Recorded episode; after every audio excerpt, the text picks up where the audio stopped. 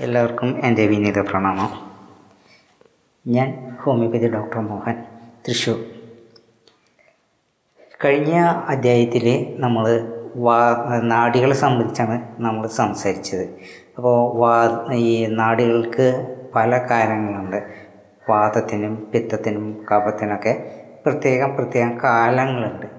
ആ കാലങ്ങളിൽ അവ അടിക്കുന്ന ആ സമയം നോക്കിയിട്ട് നമുക്ക് പല വിധത്തിലുള്ള രോഗങ്ങളും അതുപോലെ തന്നെയുള്ള മറ്റു കാര്യങ്ങളും നമുക്ക് അറിയുവാനായിട്ട് സാധിക്കും. അപ്പോൾ മൂന്ന് തരം നാഡി കൂടാതെ ഗുരുനാഡി എന്നും കൂടി ഞാൻ പറഞ്ഞിട്ടുണ്ടായിരുന്നു. അതിനെക്കുറിച്ച് നമുക്ക് പിന്നീട് സംസാരിക്കാം. ഇന്ന് കഴിഞ്ഞ എപ്പിസോഡിൽ ഞാൻ നാഡി നോക്കുന്ന വിധം പറഞ്ഞിട്ടുണ്ടായിരുന്നു. അത് സാധാരണ ഡോക്ടേഴ്സും വൈദ്യന്മാരും മാത്രമാണ് ശ്രദ്ധിക്കേണ്ടത്. അതിനെക്കുറിച്ചിട്ട് കൂടുതൽ ഞാനിവിടെ വിവരിക്കുന്നില്ല.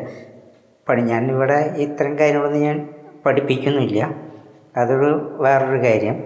എന്നാലും ഞാനതിവിടെ നിങ്ങളുടെ അറിവിലേക്ക് വേണ്ടിയിട്ട് ജനങ്ങളുടെ അറിവിലേക്ക് വേണ്ടിയിട്ട് പറഞ്ഞു തരുന്നു എന്ന് മാത്രം. കാരണം എന്താ വെച്ചിട്ടുണ്ടെങ്കിൽ ഇത് നമ്മുടെ ഭൂമുഖത്ത് നിന്നും മറിഞ്ഞു പോകരുത്. കാരണം വെച്ചാൽ പുരാതനമായിട്ട് അതിപുരാതനമായിട്ട് കണ്ടുപിടിച്ചിട്ടുള്ള അതീവമായിട്ടുള്ള നിഗൂഢമായിട്ടുള്ള രഹസ്യങ്ങൾ രഹസ്യവിദ്യകളൊക്കെയാണ് ഇതൊക്കെ. എത്ര ആധുനിക ശാസ്ത്രം മുന്നിട്ട് നിന്നാലും ഇത്തരം കാര്യങ്ങൾ ഒരിക്കലും മായ്ച്ചു കളയാനായിട്ട് അല്ലെങ്കിൽ ഭൂമുഖത്ത് നിന്ന് മാഞ്ഞു പോകാനായിട്ട് നമ്മൾ അനുവദിക്കാൻ പാടില്ല. അതിന് ഒരു ഉദാഹരണമായിട്ടാണ് ഞാൻ ഇന്ന് പറയാൻ പോകുന്നത്. ഇന്ന് നമുക്ക് തലവേദനയെ കുറിച്ചിട്ട് സംസാരിക്കാം. പലതരത്തിലുള്ള തലവേദനകൾ ഉണ്ട്. തലവേദന മൈഗ്രെയിൻ ആണ് എന്നാണ് പലരും ധരിച്ചു വച്ചിരിക്കുക. മൈഗ്രെയിനെ സംബന്ധിച്ച് ഞാൻ പല ഒറ്റമൂലികളും പറഞ്ഞിട്ടുണ്ട് ആയുർവേദ വിധി പ്രകാരം ഹോമിയോപ്പതിയിലാണെങ്കിൽ ധാരാളം മരുന്നുകളുണ്ട്. അതുപോലെ തന്നെ അക്യുപ്രഷർ അക്യുപഞ്ചർ സുജോക്ക് എന്നീ ചികിത്സയിൽ കൂടെ നമുക്ക് ഈ രോഗങ്ങൾ മാറ്റുവാനായിട്ട് സാധിക്കും. ഇനി നമുക്ക് ഒരു തലവേദന വന്നു കഴിഞ്ഞാൽ അത് ശരിക്കും നമ്മുടെ മൈഗ്രെയിൻ തന്നെയാണോ എന്ന് നമുക്ക് തിരിച്ചറിയേണ്ടത് വളരെ അത്യാവശ്യമാണ്. അപ്പോൾ അതിനെ നമ്മൾ നാടി പരിശോധിക്കേണ്ടത് വളരെ അത്യാവശ്യമാണ്. നാടി പരിശോധിച്ച് കഴിഞ്ഞിട്ടുണ്ടെങ്കിൽ നമുക്ക് മൈഗ്രെയിനിലേക്ക് എത്തുവാനായിട്ട് സാധിക്കും. അത് മൈഗ്രെയിൻ അല്ല എന്ന് അറിയുവാനായിട്ടും നമുക്ക് സാധിക്കും. അതായത് നമ്മൾ വാദകാലത്ത് നാടി പരിശോധിക്കുന്ന സമയത്ത് വാദനാടി ഒരു അടി അടിക്കുന്ന സമയത്ത് പിത്തനാടി രണ്ടടി അടിച്ചിരിക്കും. അതുപോലെ തന്നെ പിത്തകാലത്താണ് നമ്മൾ നാടി പരിശോധിക്കുന്നത് എന്നുണ്ടെങ്കിൽ പിത്തനാഡി രണ്ടടിക്കുന്ന സമയത്ത് വാദനാഡി ഒരടിയായിരിക്കും അടിക്കുക.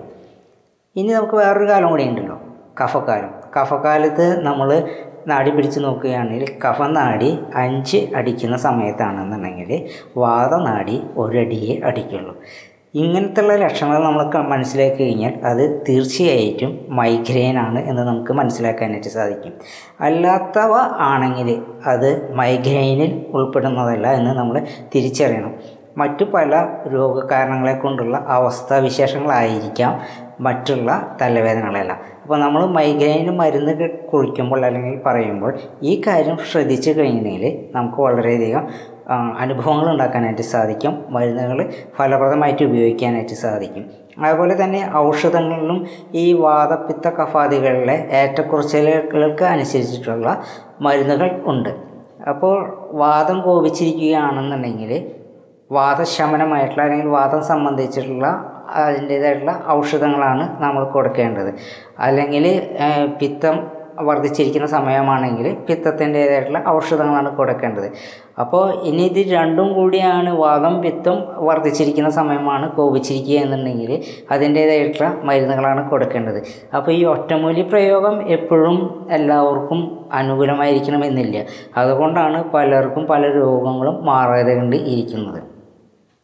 അപ്പോൾ ഈ വാദത്തിനെ സംബന്ധിച്ച് പറയുമ്പോൾ വാദനാടി അടിക്കുന്നത് മിക്കവാറും നോർമലായിട്ട് അടിക്കുന്നത് അമ്പത് സെക്കൻഡിനുള്ളിൽ എഴുപത് അടിയാണ് അടിക്കേണ്ടത്. അതുപോലെ തന്നെ പിത്തനാടി ആണെങ്കിൽ ഒരു പത്ത് അൻപത് അൻപത്തി മൂന്ന് അടി വരെ നോർമലായിരിക്കും അതുപോലെ തന്നെ നമ്മുടെ കഫനാടിയാണെങ്കിൽ ഒരു സെക്കൻഡിൽ ഇരുപത് അടിയാണ് നോർമലായിട്ട് അടിക്കേണ്ടത്. അപ്പോൾ നമുക്ക് ഇത് മനസ്സിലാക്കിയിട്ട് ഇതിന്റെ ഏറ്റക്കുറച്ചിലുകൾ അനുസരിച്ചിട്ട് നമുക്ക് നാഡികളിലെ പരിശോധിച്ചിട്ട് നാടികൾ പരിശോധിച്ചിട്ട് നമുക്ക് രോഗാവസ്ഥ നിർണയിക്കുവാനായിട്ട് നമുക്ക് സാധിക്കും. ഇപ്പോൾ വാദനടി വളരെയധികം കുറവാണ് അടിക്കുന്നത് എന്നുണ്ടെങ്കിൽ ഹൃദയാഘാതം പോലുള്ള അസുഖങ്ങൾ നമുക്ക് അറിയുവാനായിട്ട് അറിയുവാനായിട്ട് നമുക്ക് സാധിക്കും. അതുപോലെ തന്നെ പല രോഗങ്ങളും ഇപ്പോൾ കഫനാടിയാണ് വ്യത്യാസങ്ങൾ വരുന്നുണ്ടെങ്കിൽ നമുക്ക് അത് ശ്രദ്ധിച്ചു കഴിഞ്ഞിട്ടുണ്ടെങ്കിൽ കഫനാടി വളരെ കൂടുതലാണ് അടിക്കുന്നത് എന്നുണ്ടെങ്കിൽ നമുക്ക് നോക്കിയാൽ ക്ഷയം ടി ബി അതുപോലുള്ള പല രോഗങ്ങളും നമുക്ക് തിരിച്ചറിയുവാനായിട്ട് സാധിക്കും. അതുപോലെ തന്നെ തൊണ്ണൂറടിയിലും മേലൊക്കെ അടിക്കുകയാണെന്നുണ്ടെങ്കിൽ ആ രോഗി ആസ അത്യാസന നിലയിൽ അതായത് മരണത്തിലേക്ക് പോയിക്കൊണ്ടിരിക്കുന്നു എന്ന് നമുക്ക് മനസ്സിലാക്കാനായിട്ട് സാധിക്കും. അപ്പോൾ മരണാവസ്ഥ തൊട്ട് ഒരു രോഗിയെ ചികിത്സിക്കണോ വേണ്ടയോ എന്നീ കാര്യങ്ങൾ വരെ നമുക്ക് ഇതിൽ നിന്നും മനസ്സിലാക്കുവാനായിട്ട് സാധിക്കും. സാധാ സാധാരണ മൈഗ്രെയിൻ വരുമ്പോൾ ഭൂതച്ചടയൻ എന്ന് പറയുന്ന ഒരു ഔഷധം ഉണ്ട്. അത് ആദിവാസികളുടെ ഔഷധമാണ്. അത് നമുക്ക് ഫലപ്രദമായിട്ട് ഉപയോഗിക്കുവാനായിട്ട് സാധിക്കും. പക്ഷേ ഇങ്ങനെയുള്ള കുറേ കണ്ടീഷൻസ് നമ്മൾ മനസ്സിലാക്കിയതിന് ശേഷം മാത്രമാണ് അത് നമുക്ക് പ്രയോഗിക്കാനായിട്ട് കഴിയുകയുള്ളൂ. എന്റെ അടുത്ത് ചുടുവാദം അതുപോലുള്ള പല രോഗങ്ങൾക്കും പല രോഗികളും ഇവിടെ വരുന്നുണ്ട്. പലർക്കും ഇപ്പോൾ ഇന്നത്തെ അവസ്ഥ വെച്ചിട്ട് ഞാൻ കൊറിയർ ചെയ്യാറാണ് പതിവ്. പക്ഷെ ചില രോഗികൾ വരുമ്പോൾ അവരുടെ നാടി പിടിച്ച് പരിശോധിച്ച് കഴിയുമ്പോൾ അവർ പറയാത്ത പല രോഗങ്ങളും എനിക്ക് പറഞ്ഞു കൊടുക്കാനായിട്ട് സാധിക്കുന്നുണ്ട്. അപ്പോൾ കഴിയുന്നത്ര നാടി പരിശോധിച്ച് അറിവുള്ള വൈദ്യന്മാരെ കൊണ്ടത് നാടി പരിശോധിപ്പിച്ച് നമ്മൾ രോഗങ്ങളും രോഗലക്ഷണങ്ങളും മനസ്സിലാക്കി ചികിത്സിക്കുന്നതാണ് ഏറ്റവും ഉത്തമം. അപ്പോൾ ഇങ്ങനെ ഇത്തിരി വിദ്യ നമ്മുടെ കയ്യിലുള്ള സമയത്ത് നമ്മൾ എക്സ്റേ സ്കാൻ തുടങ്ങിയവയെ ആശ്രയിക്കേണ്ട എന്ന് ഞാൻ പറയുന്നില്ല. പക്ഷേ എന്നിരുന്നാലും നമ്മൾ ഇത്തരം പരിശോധനകൾ നമ്മുടെ നിത്യജീവിതത്തിൽ അത് നമുക്ക് വളരെ ലഘുവായിട്ട് ചിലവ് കുറഞ്ഞുള്ള രീതിയിൽ യാതൊരുവിധ ചിലവുമില്ല. അല്ലേ? നാടി പരിശോധിക്കാനായിട്ട് നമുക്ക് യാതൊരുവിധ ചിലവുകളും ഇല്ല.